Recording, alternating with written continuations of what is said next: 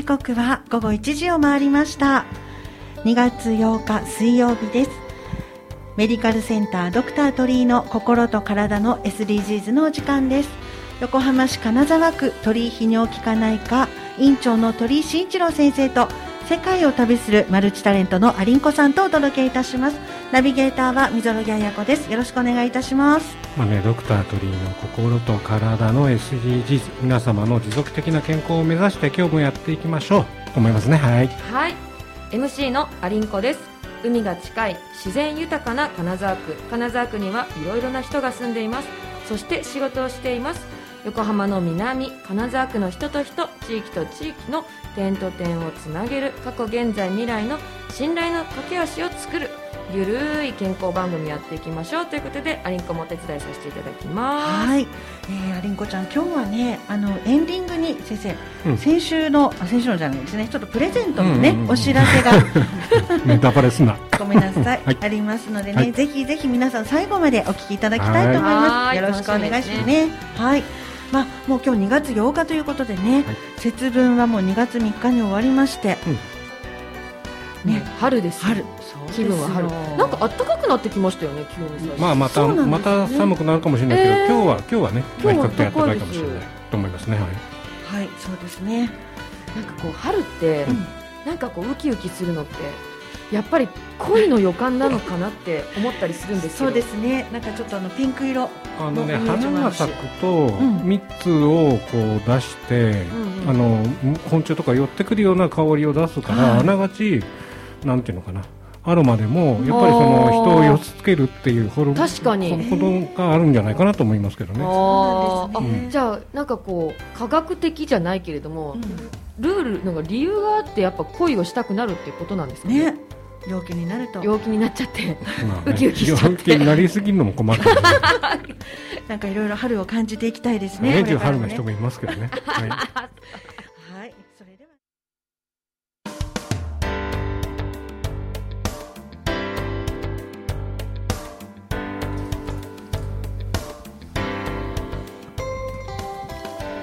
刻は1時7分を回りました。メディカルセンタードクター鳥居の心と体の SDGs ナビゲーターは溝呂木彩子です。ご一緒していただいてますのは横浜市金沢区鳥居泌尿器科内科の鳥居慎一郎院長と世界を旅するマルチタレントのアリンコさんとお届けしていますここはゲストコーナーですね元気の源健康の秘訣を聞こうということでこのコーナーはゲストをお招きしています。まあね、健康の考え方やこだわりってね人それぞれありますからね、まあ、はいいろいろ聞いていた聞きたい なんでこんなこと思う聞いていきたいと思います。はい。はい。はい。ゲストにね深掘りして聞いていきたいと思います。本日のゲストを紹介させていただきます、はい。漢方製造メーカーの医薬情報担当者ヨッシーさんです。よろしくお願いしますこちらこそよろしくお願いいたしよろします。くお願いいたします。聞き慣れないですよね。医薬情報担当者ってそもそも、そうです今日ね。いろいろ聞いていきたいと思います、よろしくお願いします。鳥居先生は、まうんまああの、うん。一応漢方の専門まあ泌尿器科って言われてるんだけど、漢方の専門医も持ってるんで、はい。まあ、金沢区の中では比較的漢方には明るいと自分では思ってるので、うん。まあ今日あのお願いしてまああのヨッシーさん来ていただいてるんですけどまずはい。漢方とはっていうくくりでお聞きしたいと思いますね。はい、えー今お話に出てました漢方とはなんですけれども、漢方とはあの複数の自然生薬を組み合わせた天然成分由来のお薬となります。その起源はですね、五漢の時代、まあ、中国なんですけれども五漢から三国志の時代古代中国ですね。ここを源として、えーその後日本に渡来してきて独自発展してきたのが、えー現在ですね日本で漢方と言われている日本の伝統医学というふうになります。だからね結構ね漢方っていうと中国だと思うんだけど、はい。漢方って言った時に専門医であこれ日本の独自のものだよね。って知ことになるんらなかっでしょうね。たなんか中国とかそういう韓国とかなんかそういうイメージですえ韓中国ではなんて言うんですか、中医学中医学。と漢方っていう、まあ、言い方になるか日な。本だと漢方うん植物由来だったりするってことですよね、まああのまあ漢方ね、まあまあいあの医薬情報それを説明専門に説明っていうかな、うん。はいまあ紹介する仕事をされているっていうことでよろしいですよね。あもうおっしゃる通りでございます。なんですけどまずはこう西洋薬と漢方薬の違いみたいな、はい。その辺をお聞きしたいですね、はい、えー西洋医学というのはですね、まあ、一般に、えー有効成分と言われているものを抽出して、えー製剤化したものが西洋医学となります、まあ、それだけではないんですけれどもね、うん。大きく大きくくくるとそういうような形になると思います、でそれに対して漢方薬は冒頭話した通り複数ということです。ですから一つでは出来にありませんのでいくつかの生薬を、まあ、合わせてそして煮出したものを製剤化したものが漢方薬というふうに言われています。混ぜ混ぜてるってことですか？いろんなのが。うん。混ざってるそう煮出すっていうと、はい。多分一般的にはなんか1時間も2時間もかかるようなイメージだと思うんですけども、はい。その辺はまたちょっと違うんですよね。そうですね、うん。あのまあ、確かに、えエキス剤っていう、ーそうですね。弊社うんあの我々が扱っている今世の中でこう、うん出回っているものは、まあ、あの簡易化されて、うん。まあ、極端な話インスタントコーヒーみたいな形で、うん。はい。はいなんか乾燥粉末にしたんですね。みたいな。ちょっと体調悪いとか時とかにはやっぱ飲みやすいですよね。そうですね、うんうんうん。であのあとこの医薬情報担当者これ何ですかね？そうですね、まあ、あのこの我々の中でもその MR というふうに呼ばれてるんですけれども、はい。それに関しては先ほど鳥先生の方がご紹介いただいた通り、えーお薬にですね付随してくるやはり情報ですね、うん。そのことを、まあ、医療従事者の方々にお伝えして、まあ、ご説明させていただきご理解いただくことをですね、まあ、なりわいとしている、まあ、仕事になります、じゃあ、あのー医薬まあ、普及させるための部署みたいな感じなんですかね。そうですね。まあでも 正しくやっぱりお使いいただくっていうのがやっぱり一番ですね。まあね、漢方薬は副作用がないだろうって言われてるんだけどはい、そね。その辺についてはざっくりどうですかね、はい。そうですね、あの漢方薬もやはりですねなんだかんだ言ってもあの体の中に入れば、まあえー異物と体が反応してしまうことも中にはありえますので、うん。まあ、お薬である以上ですねやはり効能以外の,、まあ、あの違った反応ももしかしたらあるかもしれないということはですねやはり念頭に置いてご理解いただければ、えー幸いでございます。はい。それがねあの面源って言って原面源って言って面漢源方特有な副作用で最初に副作用が出るとむちゃくちゃ効くの。え何それ何それ？飲み始めに何にも効かないなって人はあこの人効いてないなと思うんだけどもうん。なんかちょっと嫌な症状が出る。そうするとなんか毒が出てくみたいな感じでその後すっごい良くなるんでえー、なんかお漢ま方飲み始めで23日でなんかちょっとねなんか体調変わっちゃったみたいな人ほど結構効くっていうのがあって。逆にそこでやめないとね。うん、それはねあの症のし始めではちょっと気をつけるあの気になるところね。漢方薬ってどうしても長く飲むっていうイメージがあるんですよね、うん2週間は飲んでくださいとか、うんね、西洋西洋医学の薬だともうこれ3日でパツってやめてくださいとかありますよね。抗生物質とか強いものとか、その辺はどうですか？だけれどもその辺は、そうですはい。はい、あの漢方薬今お話あった通りいろんなイメージ持たれてると思うんですけれども、漢方薬ってかなり数多く品物ありますので、種類があるでその中にはですねやはりえー比較的効果も早く出てくるものですとか、まあ、そうではなくてですねゆっくりじっくり効かせていこうというようなですねお薬もある、まあ、いろいろですねお薬に特徴があるというのが、まあ、漢方薬ではないのかなとは思います。じゃあやっぱりなんかその普通の西洋医学とかのじゃあ例えばなんか痛み止めとかって痛い時だけ飲んで痛くなくなったら飲むのやめるとかあるじゃないですか、多分でもうん。尺が肝臓糖ってこうつつるとか筋肉のつるときに効くって言って、うん。その時に多分みんな使うと使ったことあると思うのね、ろはい。あのでそれは逆に芍薬と肝臓しか入ってないんだよね。はい。だから入ってる成分はたくさん入ってるものとすごく少ないもので少ないものはなんとなくさっと効いてくれるような僕は気がするんだよね、混ざってない方がってことうん、少ない方がね。あなるほどうね、ん。あでもねちょっとわかりますなんかサプリメントとかでも、はい。なんかビタミン C はビタミン C だけのやつとか私飲みたいんですよなんかいマルチビタミンとかにしないでみたいな。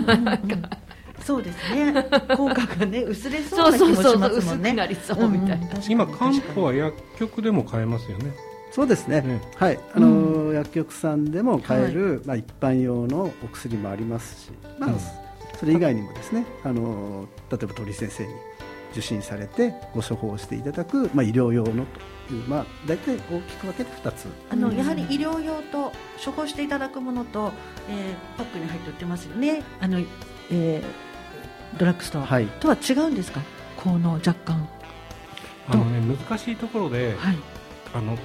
合ってるかどうかっていうところがすごく難しいよね、それが本当にいいかどうかっていうと、多分同じ症状で同じ訴えをしても全く違う漢方が出てくるからだからなんかその辺がこうあの昔でいうさじ加減みたいなね。それがあるんでそれが若干こう本当にこれが合ってるかどうかっていうのは、まあ難しいところがあるかもしれないですね。多分ねその辺のこう、説明をするのも、あの担当者の仕事かなと思うけれどまあね、そあと、まあ、いろいろ聞いていきたいんですけども、はい、まあ、漢方薬ってその病名じゃなくて症、証明の症で処方されるということなんだけど、症ってどういうことですか？そうですね、あの章というのは、まあ、言葉では章という形で、あの表していただいているんですけれども漢方薬って基本的にはですね、まあ、漢方医学の方ですね。漢方医学は患者さんのその体質ですとか現在の病状に合わせて、まあ、ど今どんな状態なのかというのを見極めていく。でその見極めたものが現在のあなたの章でありますと。今あなたの状態を示すの言葉を章として、えーまあ、表しているというものです、はい、でその章に合わせて、まあ、包材をですねお薬を決めていく選択していくというのが漢方医学の漢方治療というふうになります。西洋医学だと症状って言って、漢方だと小っていうイメージですか、まああの僕ね、うん、他のところでも言ってある気血水っていうじゃない気と血と水があって、うんはい、血もなんか血が上がってる人とか血が下がってる人とか、うん、水が上がってる人とか水が下がってる人、うん、簡単に言えば水が上がってれば頻尿だし、うん、下痢だし水が下がってれば便秘だし、みたいななんかそんなそんなイメージなんだよね。だからそこが、まあ、症状といえば症状だし症といえば症かなっていうところかなっていうですよね。わかりやすい。わかりやすい。はい。まあだから同じお腹痛いでも症状によって、うん、まあ症によって出す漢方が変わってくる、うん、全く逆になっちゃうことがあるんで、その辺が、ね、あの逆に漢方の難しいところかもしれないですね。まああの先生にかかる側としても、そこのところきちんとやっぱり症状はお伝えしないといけないですね。そうするとね。まあでも結構顔見るとわかるけどね。そうなんですか。さすが。うんだからまあね漢方って最初はね本当にの見てお腹を触って、はい、っていうとこから始まってるから、うん、何も多分採血とか検査がないところから始まってるから。なるほど。その辺がねすごく薬で分かるとか言いますよね、うん、そうですね。じゃあその漢方薬との上手な付き合い方、うん、まあ、使い方ってどうなんですかね、はい。はい、あの先ほどのお話の続きになってしまうのですけれども患者さんの状態に合わせてあの治療法というのを決めていくのがあの漢方医学であります、まあ、言うなればですねオーダーメイド医療にという形になります、まあ、そのために、まあ、漢方にお詳しい先生、まあ、造形に、ね、ある先生例えば鳥居先生もそうなんですけれども、はい、鳥居先生のような先生とえー、ご相談をしながら治療に当たたあの当たられることを私はお勧めをいたします。まあねなんかこういうやっぱりこうプロの方のお話を聞くと、はい、付き合い方が少しね水さんわかりますよね。そうですねわかりますし安心だなと思いますね。うん、すねはいありがとうございます。じゃあここからは、えー、ヨッシーさんのプロフィールからね今お仕事のことも伺わせていただいたので。ねえー、私生活の方をちょっと 私生活 なんか芸能の方みたいですね。手柔らかにお願いします。大変失礼いたしました。はい。そうですね。出身が千葉県の松戸なんですね。はい、そうですね。あの本当にあの寅さんで有名な、あの柴又葛飾柴又のですね。本当に江戸川挟んだ反対側という形になりますね。あの学生時代の何か思い出なんかはありますか？はい、あの学生時代なんですけれども、私あの実は18歳で、まああの自動車の運転免許を取ったんですけれども、はいはい、まあ、私の時代はですねやはり、まあ、マイカーを持つと学生ながらでもですね車を持ってるとモテるみたいな。そんな感じですよね、うん、そういうやっぱりですね夢があったので、まあ、それを実現するためにですね、まあ、アルバイトなんかにですねほっとした学生時代でしたね。え車を買うためにバイトをしてたってことですか？そうですそうです。なんか今の若い子で聞かないですよね。聞かないですよ。車買わない人の方が多いですね。ねえ、はい、え鳥居先生もそうでした？もうさっき聞いて彼はセリカっていう人で、うん、僕僕はトレノだったかな最初に買った車スプリンタートレノそれってどうややっぱりこうバイトとかしたんですか？すみません買ってもらいましたもう羨ましいもうちょっとなんかもうテンション落ちたわ。うん、ってならなかったね、やっぱりね。さすが。バイトってどんなバイトして私あのあのアパレル系のやつえそうなんですか、まあ、見た目がいいとアパレル系の。いやいやそんなことないですそんなことないです。洋服似合いそうですもんね、まあ、多分関心があったんでしょうねその販売をやってたんですか？販売もあとは最後の方はねいろいろ仕入れのなんかです、ね、えすごい。もう中の方に入られてたんですね中の方も少し、まあ、長いことやってましたのでね。へえそこからこう MR さんになったきっかけっていうのは、ね、そこから MR ね、うん、だってなんかそのまま就職しても良さそうな確かに。イメージでしたけど、在庫管理までしてたよね、はい、そうそうです、確かに本当ですね。毛色が全く違いますよね、えーうん、まあ、その中でもですねやっぱりあの両親があのおかげさまで健康でいられて精力的に働いていた、まあ、その姿を見てですねやっぱり健康であることがやっぱり第一なんではないかと、まあ、そういうことにですね関心を持って、まあ、この健康産業ということにですねえー、興味を持ち始めて、えー、今の会社にですね、えー、勤めたというその経緯があります。なるほど。であの結構いろいろなところであの勤めてきたということなんですけど具体的にどんなところで勤務されてたんですか？そうですね、まああのまあ、いろいろですね会社の都合で、えー、いろんな形で転勤というものをですね、やってきたんですけど一番遠くはやはりあの九州の福岡ですか。博多の方でですねまで行きました、まあ、福岡あの今考えるとですねまあ、歴史のことやあの土地柄なのかあのどなたも本当に温かく迎えてくれたのですごい安心して関東の私がですね何も知らずに福岡行っても安心して、まあ、生活できたっていう屋台屋台。いいよな。いいあの中洲の屋台、うん、あの夕方に行って明け方にもう一回同じ店にで反省会するっていう。そうなんですね。なんかあの独特ですよね中洲の文化とか福岡の文化ってやっぱ。文化、ね、食べ物も美味しいし。方言も可愛いし可愛い。お話ししててもね。なんとかとって言いますよ、ね、あそうそう言いますね。はい。可愛い。可愛いな。って思いますね方言女子になりたいわ現在は金沢区、そうです。はい。金沢区の方でですね、日々あの業務に当たクリニックだけじゃなくて。そうですね。いろんなところも。はい、うん。他にはどんなとこ行ったんですか？他はまあその広島なんかも行きましたね広島はあのやっぱり瀬戸内の景色が本当に綺麗で、はい、心を本当に洗ってくれましたね。いいですよね。あの穏やかな波がまた。はい、でもじゃあ今は、はい、えっと金沢区担当ということなんですけれども、うん、まあ仕事の中でね、はい、得意なこととか好きなことはい、伺いたいですね。そうですね。まあ得意というか得意なわけではないんですけど、ね、やっぱり仕事しててやっぱり好きなことがやっぱりありまして、うん、まあ、仕事をしている中でですね例えばまあ先生方から、まあ、薬使ってみて効果が十分出て患者さんがですね快適に生活を送れるようになったよなんて、うん、そんな言葉をですね教えていただくとですね、うん、まあ、自分の仕事がですね、まあ、先生なり患者さんにですねお役に立ててるんだなと思えて、まあ、その瞬間がですねやっぱり一番あの大好きですね、結構ね口挟むけども 漢方を信用してない先生もいるじゃない、うん、でたまにそういう先生が出してくれてあ意外に効くじゃんなんか言われると 多分嬉しいと思うよね。そうですよね。やったって思いますね。嬉しいですね。水野さんのやったのこのガッツポーズが今可愛かったです。見えないけど。な すいません。昭和でしたね。あの健康面でご自身の健康面で気をつけてるところとかありますか？はいまあ、私もそうなんですけれども、ええ、MR さんってあの車での移動が中心になってくるので好きならいいよね車で、うん、そうでしたね。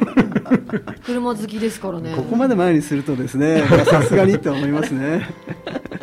なるほど、えー、ただねやっぱそうなるとやっぱ運動不足になってしまうので、はい、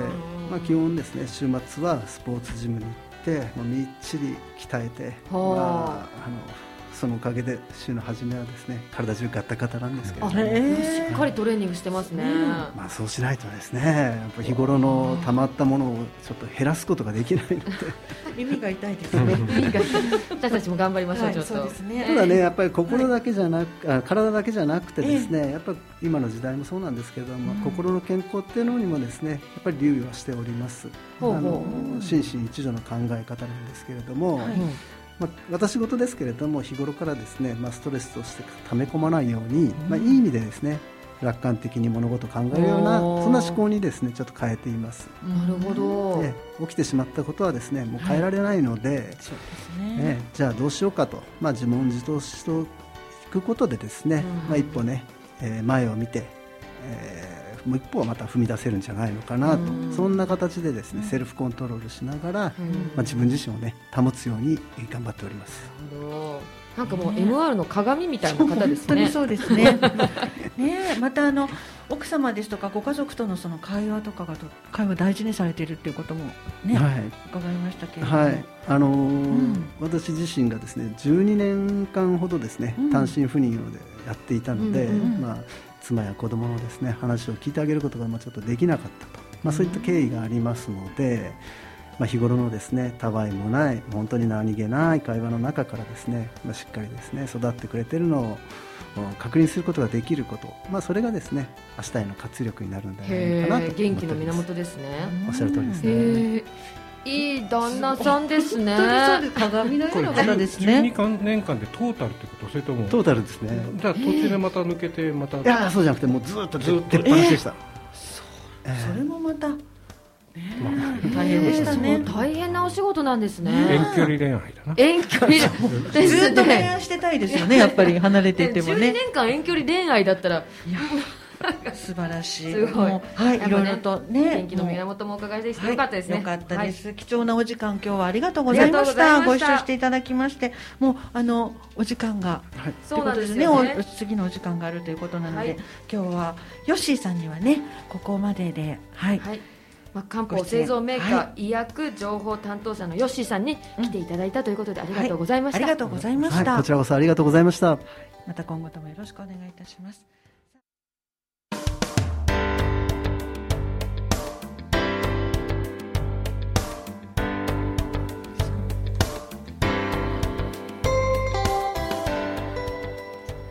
時刻は1時31分を回りました。ここではナビゲーターの溝呂彩子がお二人にお話をいろいろ聞かせていただきます。よろしくお願いいたします。はい、えー、今日は先ほどねあの漢方のお話ずいぶん教えていただいたんですけど、うん、私以前からあの漢方やはり興味があってというかあのこれからもねアレルギーでしょ、あの花粉だったりとかが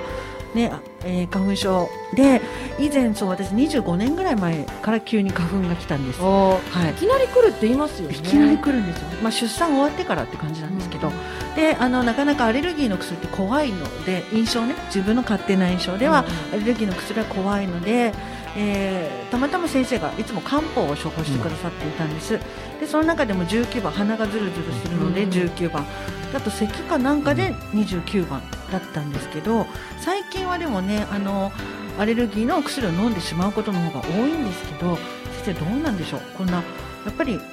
あんまりひどいとアレルギーで例えばセルスタミン、うん、非えなんていうんですかセルスタミンね。はい。セルスタミンってセルスタミンって非なんとか薬じゃないですか？セルスタミンってあのステロイド入ってるんだよね。そうですよね。それ飲むより漢方の方がいいのかなってこうちょっと思ったりとか、まあ、セルスタミンは結構強いんでまあ、まず漢方から始めてみるっていうのと、まあ、この前、ね、かさっき風邪薬っておっしゃってた、はいはい、咳止めとか、うん、なんとか止めって、うん大体おしっこも止まるし便秘にもなるんすべ、ね、てが止まるおっしゃってましたね。自律神経とかね、うんうん、あとよく覚えてるすごい。眠くなるじゃない、はいはい、だから受験生で何年生っていうので、小学校5年とか高校2年だと風邪薬出すけども、受験生だと逆に葛根糖ってエフェドリンって目の覚める作用入ってるので、葛根糖を逆に出すっていうのはあるなるほどね、まあ、今ねちょうど受験シーズンだし聞いてくれてる方はねそういうのを飲むの気をつけたりとかね、選ぶっていうのが大切ですよね。逆にね、あの葛根糖ってあのラグビー部とか、はい、あの野球部とか飲めないんですよ。えなんですか？あのドーピングにねなっちゃう。引っかかっちゃうんだ。そういう効能が似てるんですか？あのそうですね。あの、はい、エフェドリンってあの興奮剤に入るからへだから逆に部活を聞いて、はい、部活のレベルが全国単あ、はい、あの大会とか出るようなようなところで、ドーピングってたまにありますっていう人には逆に葛根と出せなかったへそういう時は何を処方するんですか、ねうん、逆にあの、はい、証明書を書けば多分大丈夫なんだけどもそういう場合には逆に一般的な風邪薬出すとか風邪薬出さないとかいう方法もあるかもしれない、えだってさ体力とか、ね、発揮したい時に眠くなっちゃうとか寂しすぎちゃう、ね、眠くなるんだけども逆に元気になりすぎちゃってドーピングに引っかかっちゃうとああそうかそうか試合の時はね、うんうん先生あとこう風邪でいくと魔王糖っていうのもあるじゃないですか。魔王はあの葛根糖よ葛根糖よりも、うんあの魔それこそ魔王が強いんでエフェドリンが多いんで、はい、さらにそのなんていうか眠くならない作用。が作用が強いんじゃないかなと思う、ね、私あと、はい、足つるんですよ、うん、あ冬とかつりません、うん、つります。あれどうしたらカリウムが足りないとかって言われるんですけど。言いますね確かに、まあ、さっきも言ったけども芍薬肝臓ととりあえず持ってると、芍薬肝臓。と、うんうんうん、そう先ほどなんか、おっしゃってました、話してたからちょっと気になると思って、はい、飲むと違うんですね。これやっぱ長期的に飲まないとですね。いやいやそれはもう痛い時に飲むか寝る前に飲むかあでいいんで逆に漫然と飲んでると結構むくんできたりとかするので。ああとでちょっとまた詳しく教えていただきたいところですが、あのそうですね。一つちょっとあでもねあのー、なんだろう。二三日でこう、なんだかさっき言った面言が出ると、聞いてるよっていうふうな印になるよっていうことだったので、逆にそこでこう出るか出ないか二三日で見極められるってことなのかなと思って。でも葛根糖を一週間飲んでやっと風邪効くってわけじゃないから葛根糖やっぱりその日に、ね、その日に聞いてほしいですよね、聞いてほしいそうですね、まあ、やはりお薬の種類種類が、ね、週間後に。そうすいません。本当ですねい ややはりあの症状とね、うん、お薬ということで、うん、あのやっぱりこうやってね鳥居先生のようにご相談できる方が身近にいらっしゃるっていうのが一番、番組にもねお便りいただいて、ね、相談の随時乗っていきたいですよね、はい、はい、すごく大事なことだなって改めて思いました。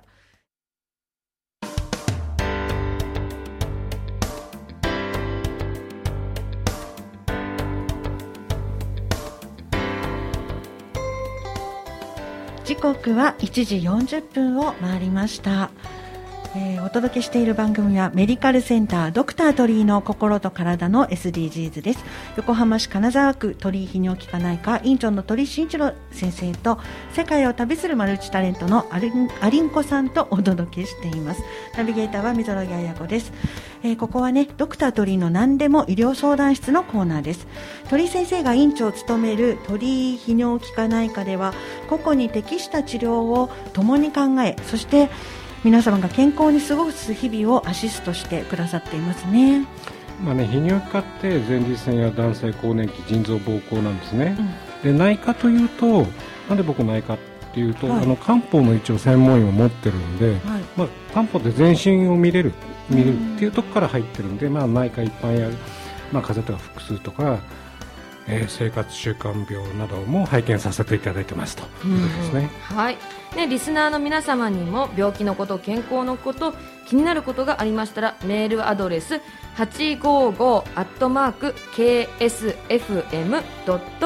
に送ってくれたらね、ドクタートリがお答えします。855は、あの855の金沢シーサイド FM のね番号だもんね。ねはいはい。で KSFM は金沢シーサイド FM の頭文字取ってますので覚えやすいかなと思います、はい、ありがとうございます。今日はお便り来てるんですよね。そうなんです。実はあの先週のこの番組の終わりにねメールが届いていましたのでちょっとそれご紹介して先生にご質問なのでよろしいですか？読ませていただきます、はい、えー、鳥居先生アリンコさんみぞろぎさんこんにちは。えいつも仕事の休憩時間にラジオを聞いています。ありがとうございます、ね、ありがとうございます。はい鳥居先生に質問ですおしっこをするときに痛みが出て膀胱炎かなと思うことがたびたびあります。その度にドラッグストアに駆け込むのですが飲んでもすぐには良くならず数日続いた後に自然といつも治ります。いつも自己判断で市販薬を飲んでしまうのですがやっぱり病院に行った方が良いでしょうか？ということですね。先生。これね難しいところで、風邪だと自然治癒ってするんですよね。で意外に膀胱炎って自然治癒、うん、ほっといてよくならない。例えば妊娠中なんかでどうしても薬飲みたくない人だと漢方だけで見ちゃってで結局1週間、2週間、1か月で重くなって腎炎を起こして抗生物質出すっていうのもあるんで。だからまあ薬局さんもそうなんだけどもこれは医者にかかった方がいいとか、うん、これは薬局の薬で大丈夫だよっていうのをこう振り分けるっていうのがやっぱり一つはドラッグストアの役目かな、だから僕はやっぱり抗生物質飲んだ方がいいかなっていうのはあるね。で風邪の場合は、うん、やっぱりそのなんだろう痰に色がついたりとか黄色とか血が混ざるとか風邪の時は？ね、なんかそうするとなんか少しあの検査というかな、見る必要があるんじゃないかなって思いますよね。うん、えー、おしっこをするときに痛みが出るっていうのは、これ一般的には膀胱炎かなっていうところで、大体こうその時に半年前からっていうんだと、まあ、大丈夫だと思うし、数日前からっていうんだとやっぱり、でもいずれにしても尿の検査やってみないと何とも言えないんで、まあ、あの漢方23日飲んで治り悪かったらぜひとも来ていただくって形になりますかね、なんかでも、うん、なんか膀胱炎って勝手に治りそうな気がするんですけどね。あの、ね、少し確かにね、あのよくなる。疲れてる時とか癖にもなるとかいう。なくなってるんだけども1週間経っててやっぱりちょっと尿白血球とか菌が出てるよね。ああの膀胱炎の時ってさっき風邪だとおしっこがちょっとね色がついたりっておっしゃってますけど、